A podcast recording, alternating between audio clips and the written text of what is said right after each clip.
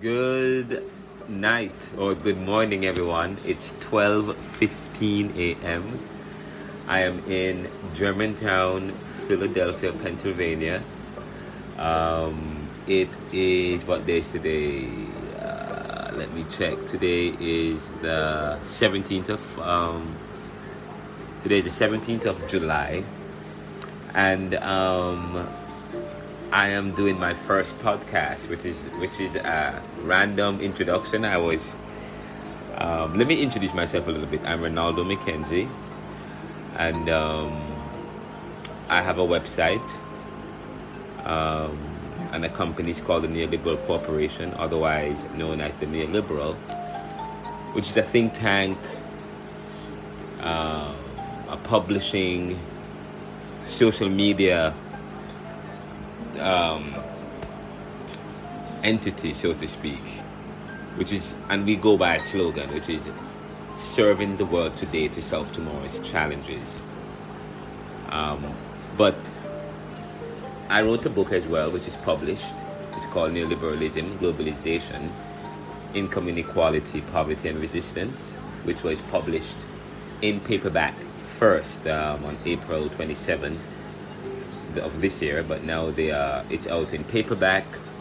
It's also out in. Um, sorry, it's out. It's it's it's out in um, hardcover and in ebook. We we did we completed the audiobook for the Audible, and that should be out soon. Um, I think in about two more days. I'm just awaiting the ACX team to approve it. But um, I I blog regularly, um, sometimes twice a day, sometimes every minute, sometimes every day. But um, and I blog about issues of power. I blog about issues that impact human, the, the society, issues of um, human values and ethics.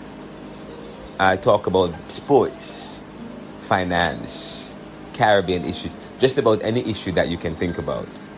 And um, I will tell you some more about myself, but um, this is going to be a very, probably a five minute introduction. I will be having at least a weekly or daily blog, but this is my first blog, so uh, I have a blog, a website, my own domain, it's, it's the neoliberal.com, and I, I have some followers. Uh, so one of my followers or one of my followers on the website who read who interacts and reads my blog um, sent me an email saying that um, she would love to um, she'd love for me to start a blog. I, I mean sorry uh, uh, sorry a podcast. But I always thought that podcasts were, very elaborate and difficult and it requires a lot of financing.